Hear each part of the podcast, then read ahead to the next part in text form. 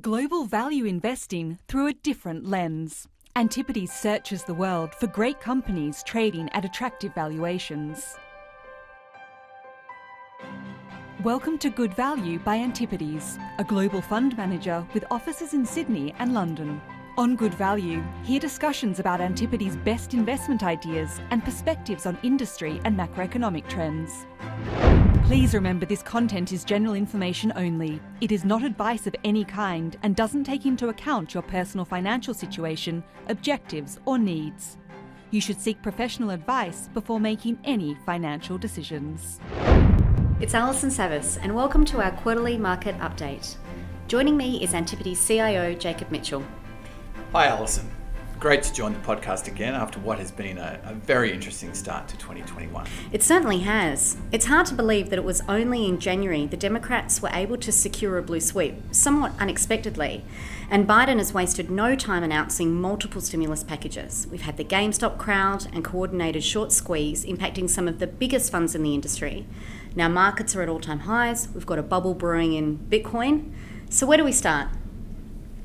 Well, let me give you my views on, I guess, the bigger picture, and that has unfolded really since November's vaccine announcements. Most significantly, we started to see a change in market leadership towards the end of last year, and this rotation did gather pace in the first quarter with the acceleration of the vaccine rollout and continued stimulus. Also, of significance, the move in bond yields, until recently, you know, US Treasuries had lagged other expressions of the reopening trade. And as the yield curve steepened, the rally has broadened out beyond growth cyclicals like, like semiconductors to more economically sensitive parts of the market, such as energy, financials, and, and beaten up retail stocks. Possibly the, the key question for our investors and listeners is whether there is sufficient stimulus in the system to overcome you know, reopening setbacks and underpin this ongoing rotation.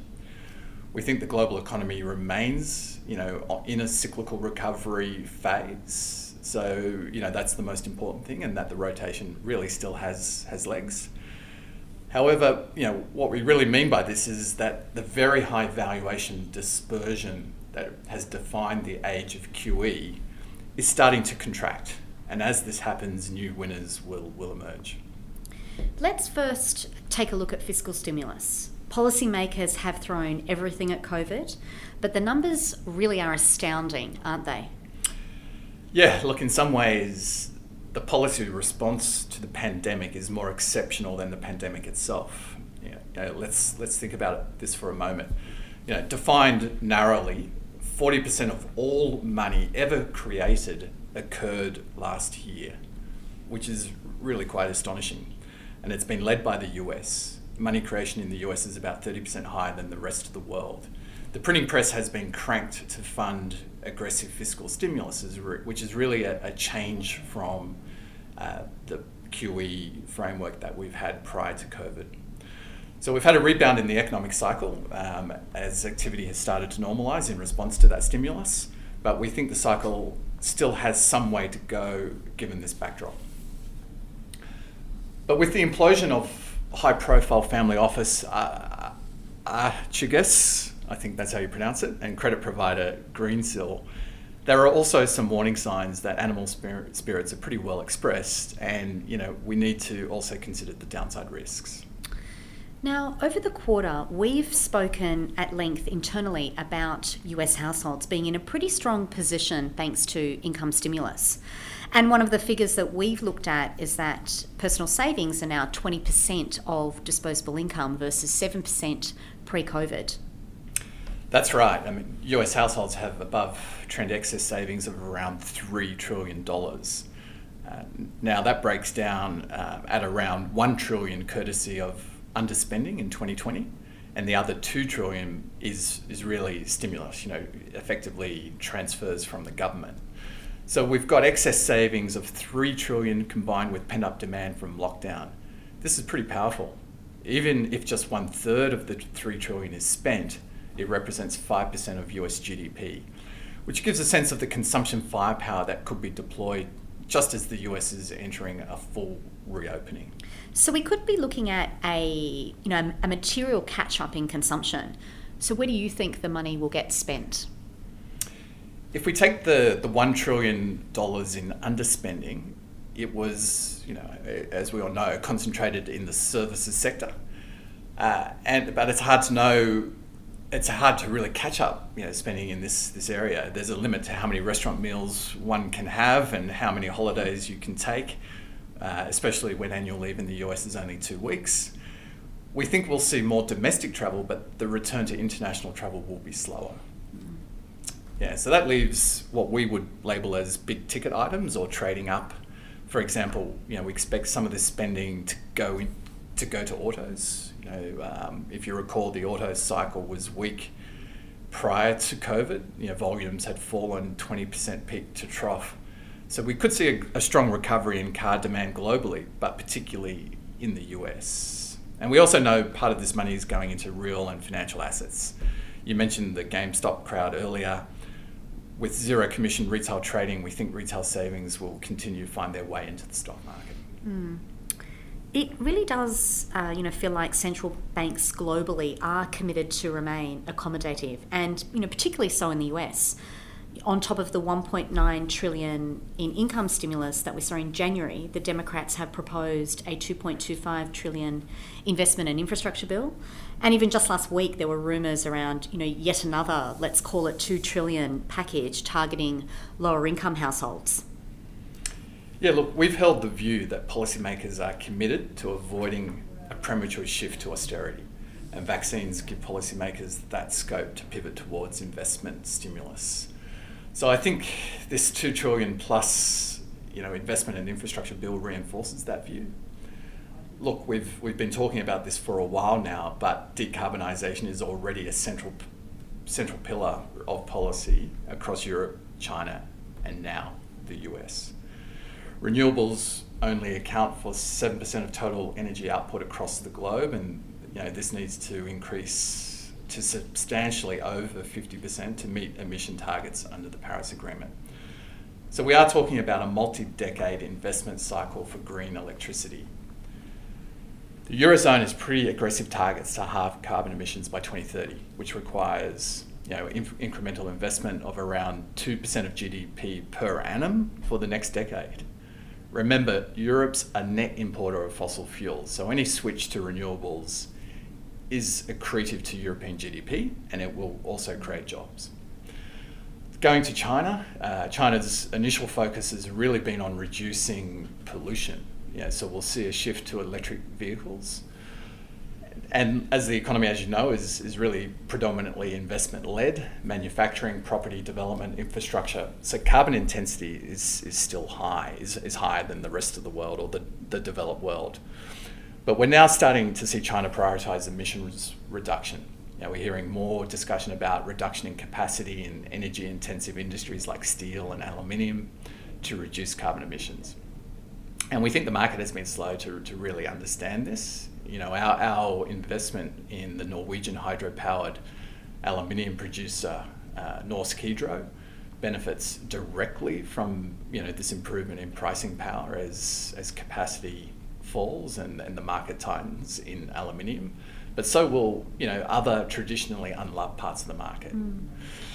And the US is also going greener. Uh, the southwest of the country gets plenty of sun, and the Midwest has has wind throughout the year. So we're already seeing the development of wind and solar with some support from tax incentives, which we think will continue. Mm. So taking a step back, what you're saying is is that more green investment, you know, is required uh, globally. Absolutely, and it's not just investment in renewables, uh, electric vehicles, but also in grid systems building battery plants and manufacturing lines will need to be redesigned and retooled. Look, de- decarbonisation can ultimately shift the stock market's investment preferences. You know, this has the potential to be a, a long investment cycle. You know, the setup in markets today reminds me of the aftermath of the, the 2000 dot com bubble, which saw the emergence, you know, of a very long cycle in value we had a, a housing and financial cycle in the US that ultimately did come to an end with the global financial crisis in 2008, quite spectacularly. But we also had the resources super cycle as China entered the world trading system, which lasted until you know, 2012. You know, we could see something, something similar here. It's interesting that the valuation of global cyclicals like materials and industrial companies, you know, companies that will be the beneficiaries of a green investment cycle, still look um, reasonably attractive. Yeah, I, I, would agree that the higher quality cyclical exposures are still cheap. Uh, what's really interesting is the multiple dispersion, for example, in decarbonisation uh, plays or exposures. It represents a great case study in what has happened broadly across the market. Investors have chased the most conceptual names. Arguably, a speculative bubble has already formed in the weaker renewable stocks you know, let's call it a product of the of the super low real yield mania. While some of the most resilient exposures to this investment cycle are, are available at, at very attractive valuations. And our portfolio is well positioned for this and has been for some time, you know, with exposure to companies like Siemens, Volkswagen, EDF, and commodities that are the key, you know, a key to electrification yes, this multiple dispersion has given us an opportunity to add on the long and the short side. Can we go back to that move in bond yields that we've seen over the quarter? So, you know, what do you think all this stimulus, this excess savings and pent up demand can mean for inflation and interest rates? Look, you know, there's a lot of discussion around in inflation. Look, I think the key question is whether the deployment of the excess savings uh, how much of it is deployed and how quickly it's deployed as to whether it ultimately becomes, you know, embedded inflation.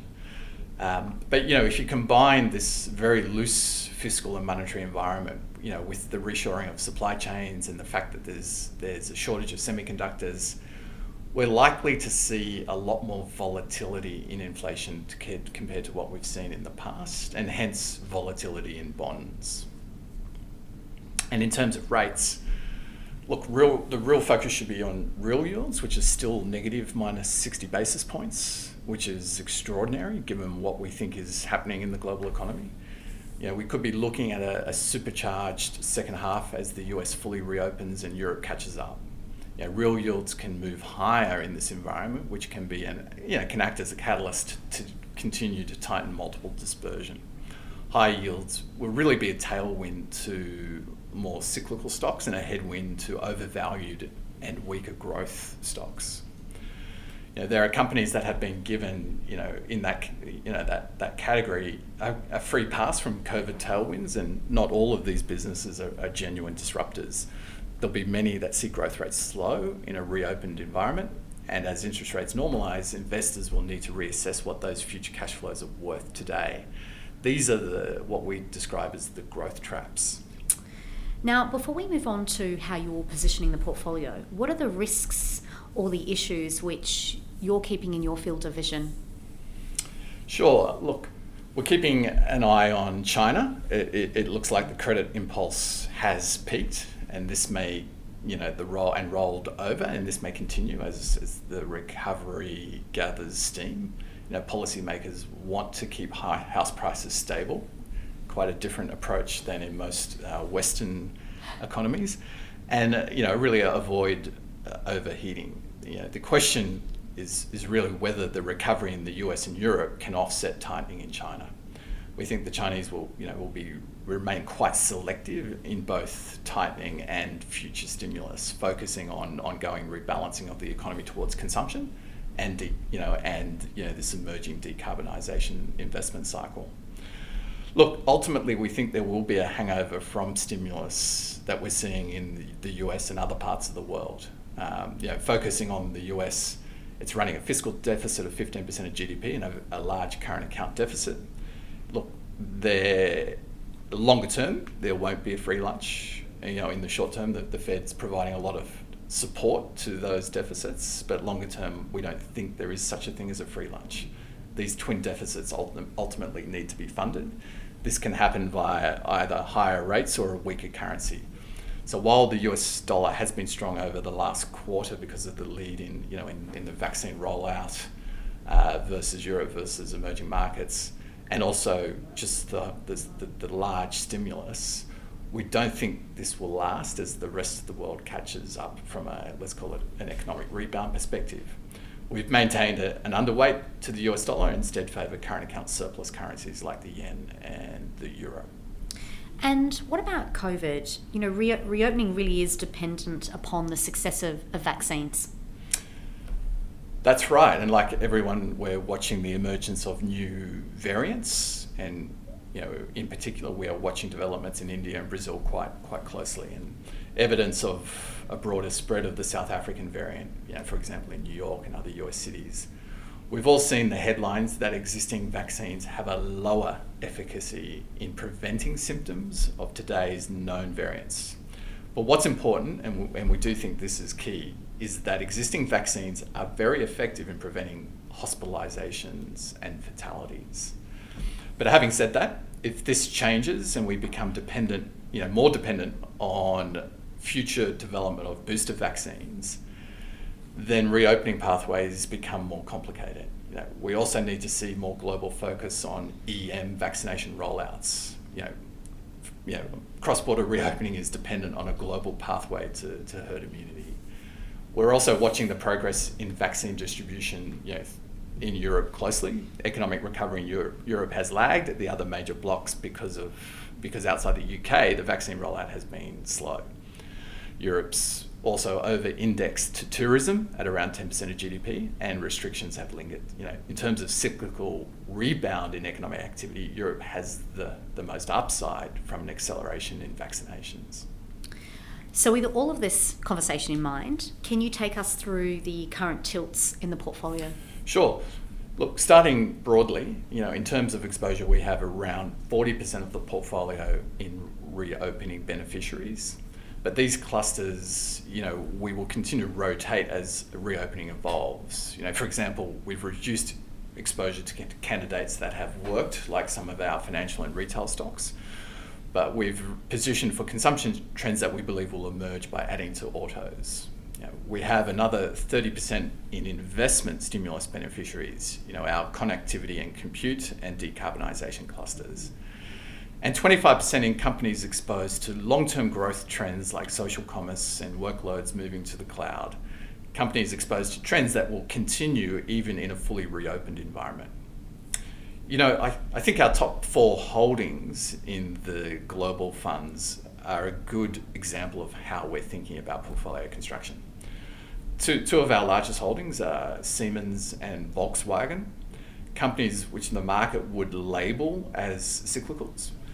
But what investors, I think, are, are missing with both these companies is their ability to transition to secular growth winners look at VW, it's gone all in on electrification, so sales won't just be linked to the auto cycle. You know, this company will take market share from its peers as EVs take an increasing large slice of the auto pie.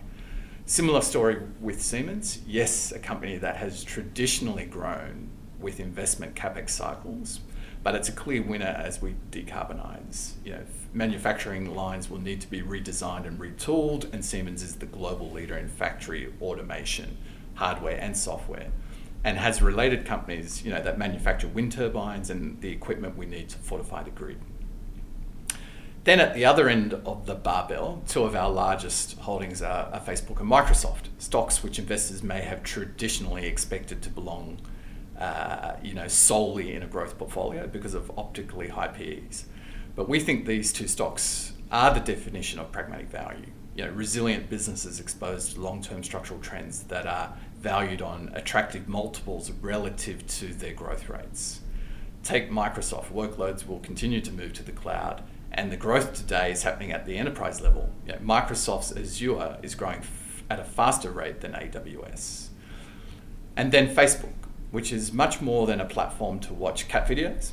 You know, consumption is increasingly influenced by what, what we see on social media, and now we consume within we consume actually as in you know e-commerce within the Facebook e- ecosystem.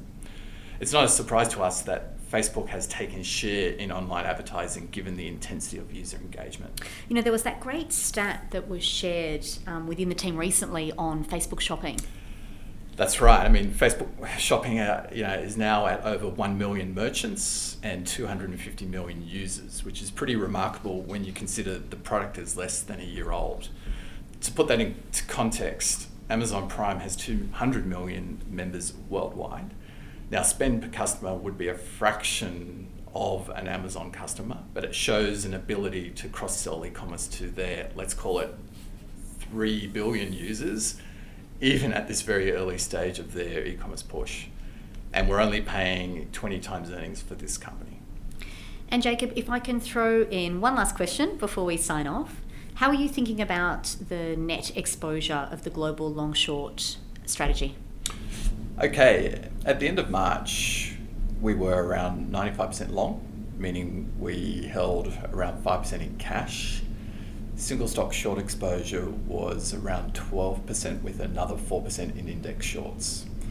So that gives you a net equity exposure of around 80%, which is at the top end of our, our historical range.